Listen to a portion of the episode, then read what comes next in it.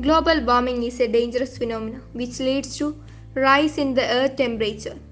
The main reason for global warming is the increase in the level of carbon dioxide in the atmosphere. Plants can control global warming. It's our duty to control greenhouse gases. The greenhouse gases are water vapor, carbon dioxide, methane, nitrous oxide, ozone, chlorofluorocarbon, hydrofluorocarbon. There are many ways to control global warming.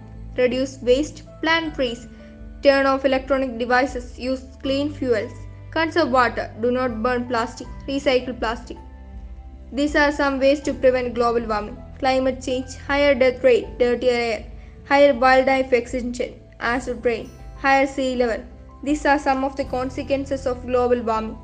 Global warming have caused many problems for human beings. People may die because of disease and disaster. Reduce global warming for our next generation.